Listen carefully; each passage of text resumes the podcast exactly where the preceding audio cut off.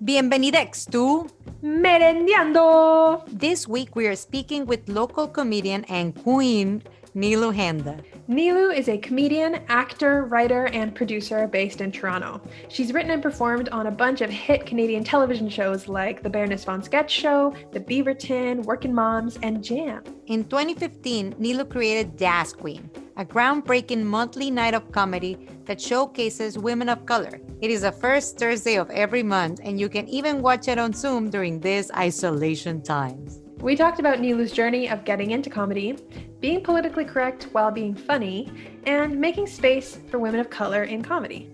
As always, before we get into this episode, we gotta check in about our meriendas or our snacks. So, Monica, you recently had a birthday. Happy birthday! You probably ate a lot of sweet treats over the weekend. Yes, because I ate, I decided to eat a lot of sweets, and we made a tres leches cake, which it was actually pretty good. But my friends yeah. also sent me some Craig's cookies, and oh, I've been eating Craig's cookies every day.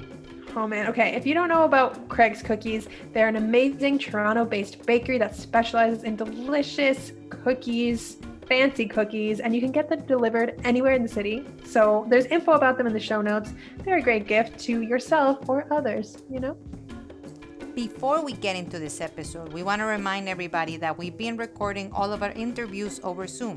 And sometimes, because of the internet and the pandemic and everything else going in the world, the audio quality is not the best. But the interview quality is amazing, so we recommend to listen to this episode with headphones. So go get a snack and let's dive in. So, we started off our conversation asking how Nilu is coping while sheltering in place, and she said she's actually been pretty busy. She's still working on a now virtual writing room for a TV show, and she's working on her monthly comedy show, Yes Queen, and taking lots of breaks for her eyes against the bright lights of the screen. Nilu grew up in Brampton with a traditional Punjabi family. She went to business school, worked in marketing for a while, and after she got fired for one of her jobs, this prompted her to start a comedy career. After I got let go from um, this company called Much Music, I I um, started taking an improv class at Second City, Improv 101. I think it was like that was like 10 years ago, and it just it just caught like fire for me. So um, I still worked uh, in corporate until about 2014, and then I decided to take the leap and just try this thing that I'd always gravitated towards and always kind of when people talk about passion, I, I couldn't really think of one before I, I found this.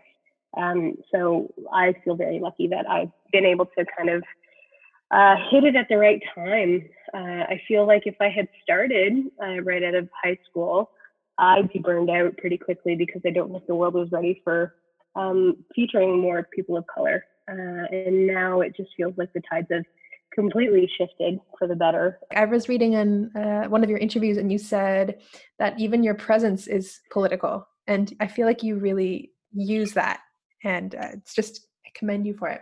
Thank you. Yeah. Um, yeah, and and I'm wondering, like, so you work in comedy mostly, and I'm wondering, as you have now established yourself more in like the scene, the comedy scene here, how would you describe a Canadian sense of comedy or sense of humor? Is that even something you can say, like a Canadian sense of humor? I feel like, um, I, I don't know. I think the Canadian sense of humor is evolving. Uh, I think we all grew up with a certain brand and a certain, you know, voice that it comes from. Uh, I'm talking about white men. Uh, mm-hmm. But now it's become much more diverse. And I think the thing um, being a writer and kind of uh, seeing it from the inside and understanding how writing works, it really is about your voice and uh, finding your truth in it. So I think I think there is a big shift uh, in a lot of uh, comedy rooms and a lot of drama rooms probably to just be a bit more truthful about what the experience of being a human is. Um, and I mean, that stuff is so loaded with comedy anyway. I think part of the way that that's formed is what people, like other countries, recognize from us. Because I, I also have trouble wrapping my head around like the nation having one opinion, like this country of imaginary borders having one opinion, but it's more like what other countries expect of us or like what our um, reputation is na- internationally. We've seen that comedy has changed a lot. Like now there's Mhm. things that you can't say because you shouldn't say them, right? Um, Yeah. But do you think that this means that some people think they can't express certain things, or now it's like this uh, uh, this culture of like being afraid of trying new things because you you might get canceled or people don't want to follow you? I think that if you're being an asshole, you're being an asshole. Uh, and if you're hiding behind comedy uh, to mask that, I think it's pretty easy for the right group of people to suss that out. Um, I think there's still comedy that works for a lot of people that um, many uh, marginalized people or um, you know uh, other people would be offended by and insulted by and not feel safe with. Uh, so I mean, people are free to express themselves however they want to express themselves.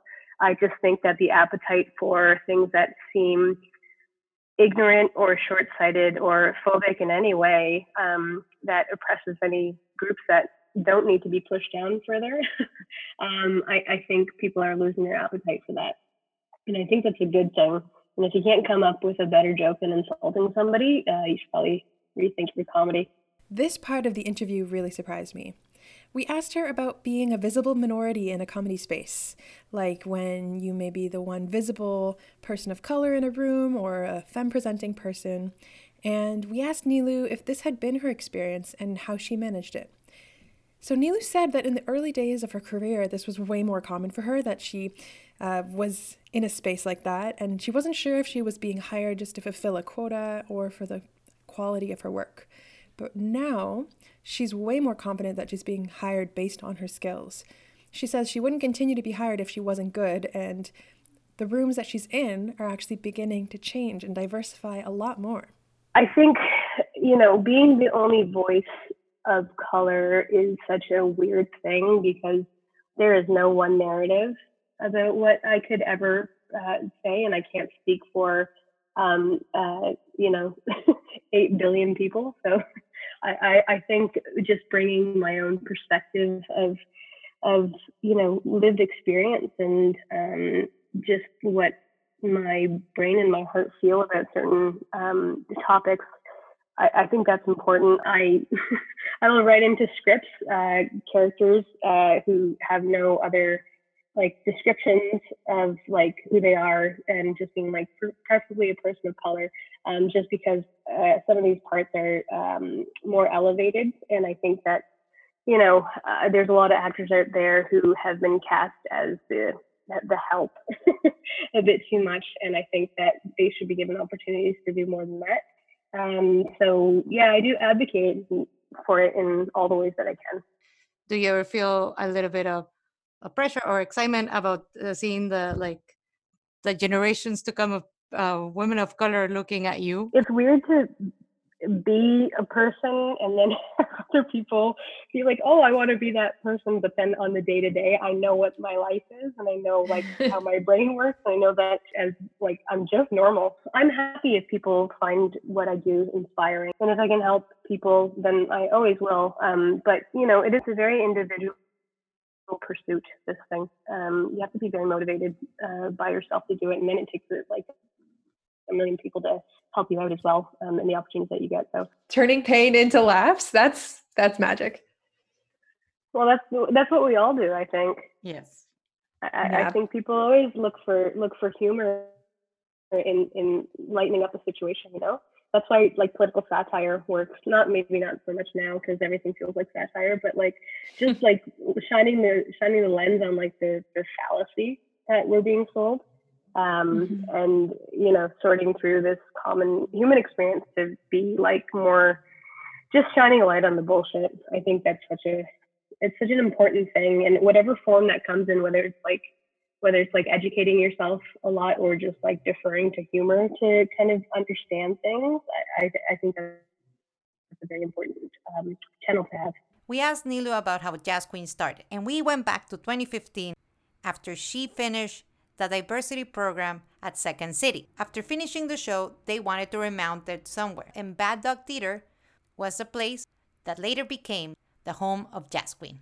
I went to Bad Dog and um, rented uh, three nights there. And I worked with Julie Dumais Osborne, who is the artistic director at Bad Dog, who now is the artistic director at Second City. Um, uh, but Julie is one of these game changer people. Um, so after we did our run there, she asked me if there was anything else that I wanted to do. And that idea of Yas Queen was birthed out of that diversity program because I was working with uh, this group of incredibly funny women of color who um, I hadn't really worked with uh, before. Some some of them I had just met through this program. And I just kind of felt the temperature was starting to shift, and it felt like it was a good time to start up a show like that. Like, I think at that time there was um, Sabrina uh, Douglas had a show called Things Black Girls Say, and I think that was um, that was kind of the only diverse show that was uh, on the scene at that time. I might be wrong. There might have been a couple others. Oh, there was the Nubian show always, which is such a um, like it's such an established legendary show. Um, but I I wanted to help women. Mm-hmm. Um, so I just made Yas Queen and had a bunch of my buds on it, and it was like a variety show of like improv and stand up and I think we had sketch as well in that first one and just tested it out and it, it felt good to do it. And I um, just kept going with it. Julie had created an opportunity to do it as a recurring monthly show. So I just went with it. And then it was like, I honestly, mm-hmm. I felt like I just like opened my eyes and it had been already four years. And I can't believe that it's been happening for this long, that I've stuck with something for this long. um, but I'm glad. I'm, I'm, glad it's been happening, and I'm, yeah. I'm happy that people have um, found a, a nice safe space with it. That's amazing. Like producing a live show in Toronto for five years is seriously, you deserve an award. That's amazing. Uh, a you. monthly show. it's yeah, the producing part. It kind of like I was very much interested in that actually because I came from a business background and that those muscles are very developed in me. Um, so I found that to be actually very fun to do, and I still find it to be fun. Mm. Now, thank God, I have a team, um, uh, Neha Kohli and Netta Sarshar, that help me out with everything, and I love them so much. And all of our names start with NE, and we love that. Um, um, but it's it's it's great um, to have to have this like support and to have their enthusiasm about everything and they're just so good and on top of everything and I adore them. Amazing. Uh, like over the past like 5 years I guess have you seen a like a change in what audiences are looking for or what have you seen of that?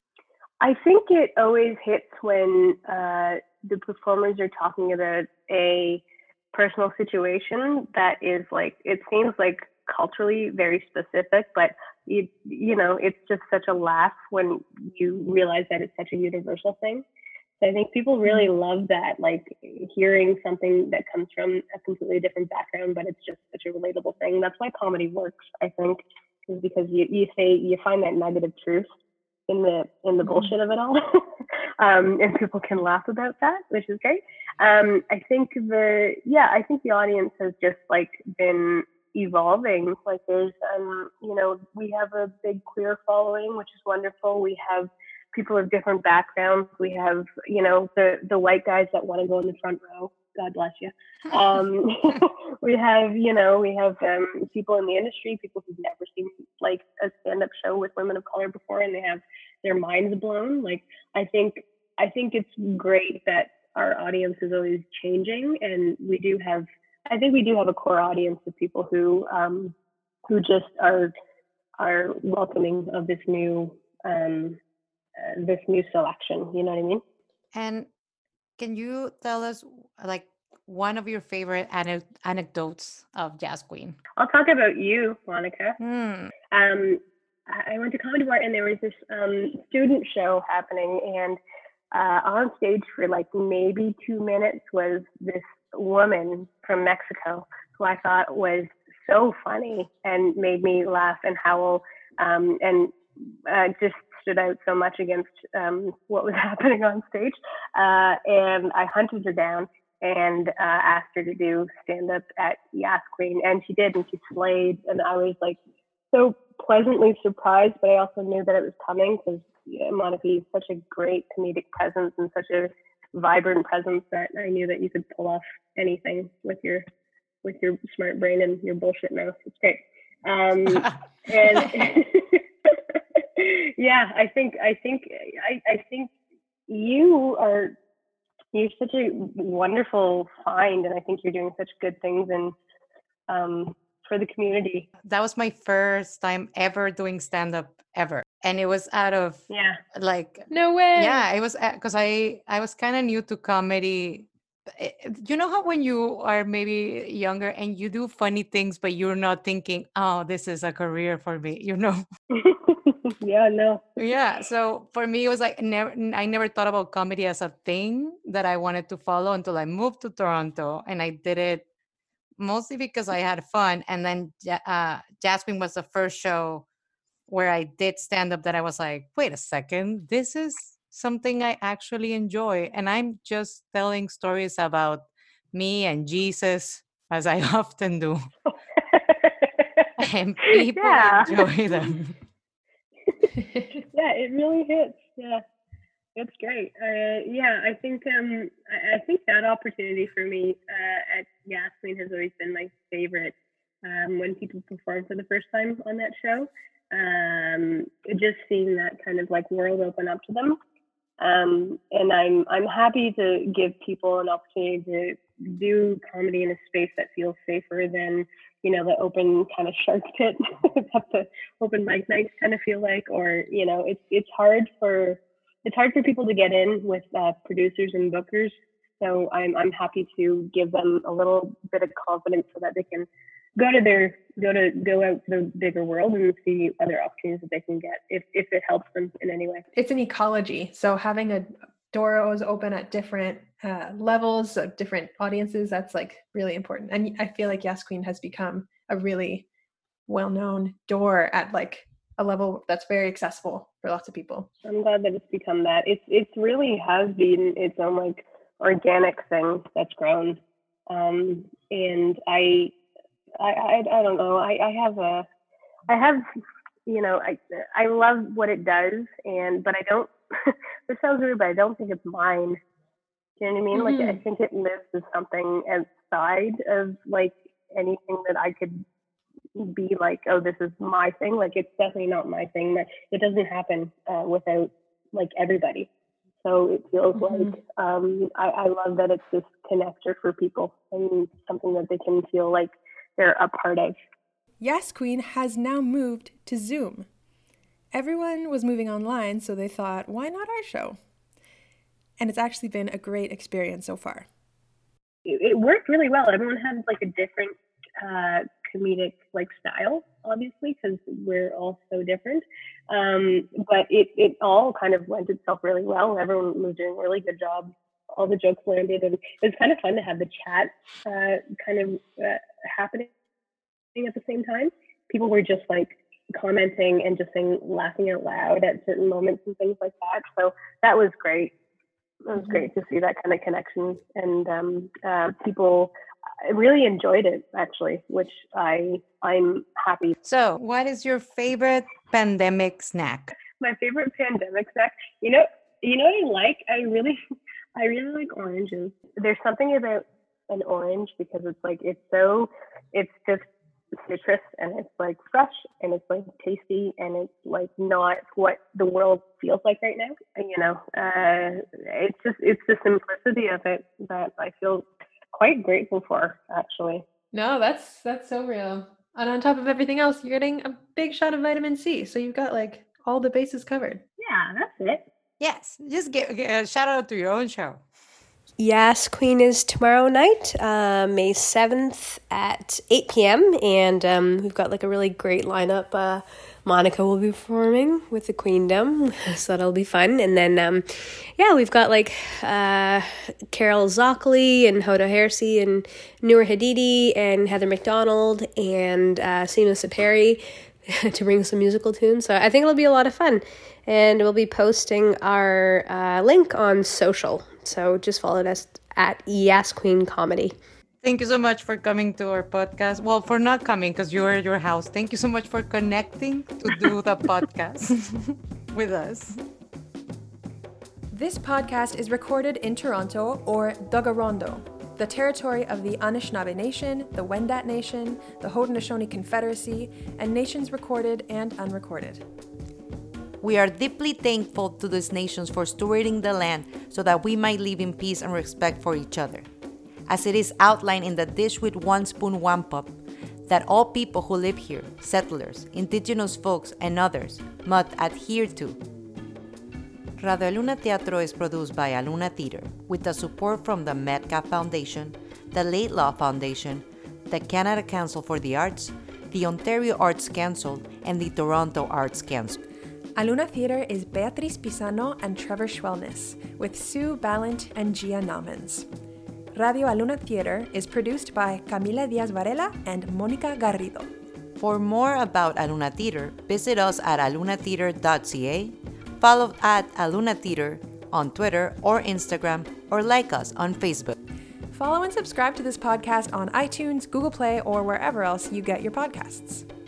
Miigwech and Yawangoa.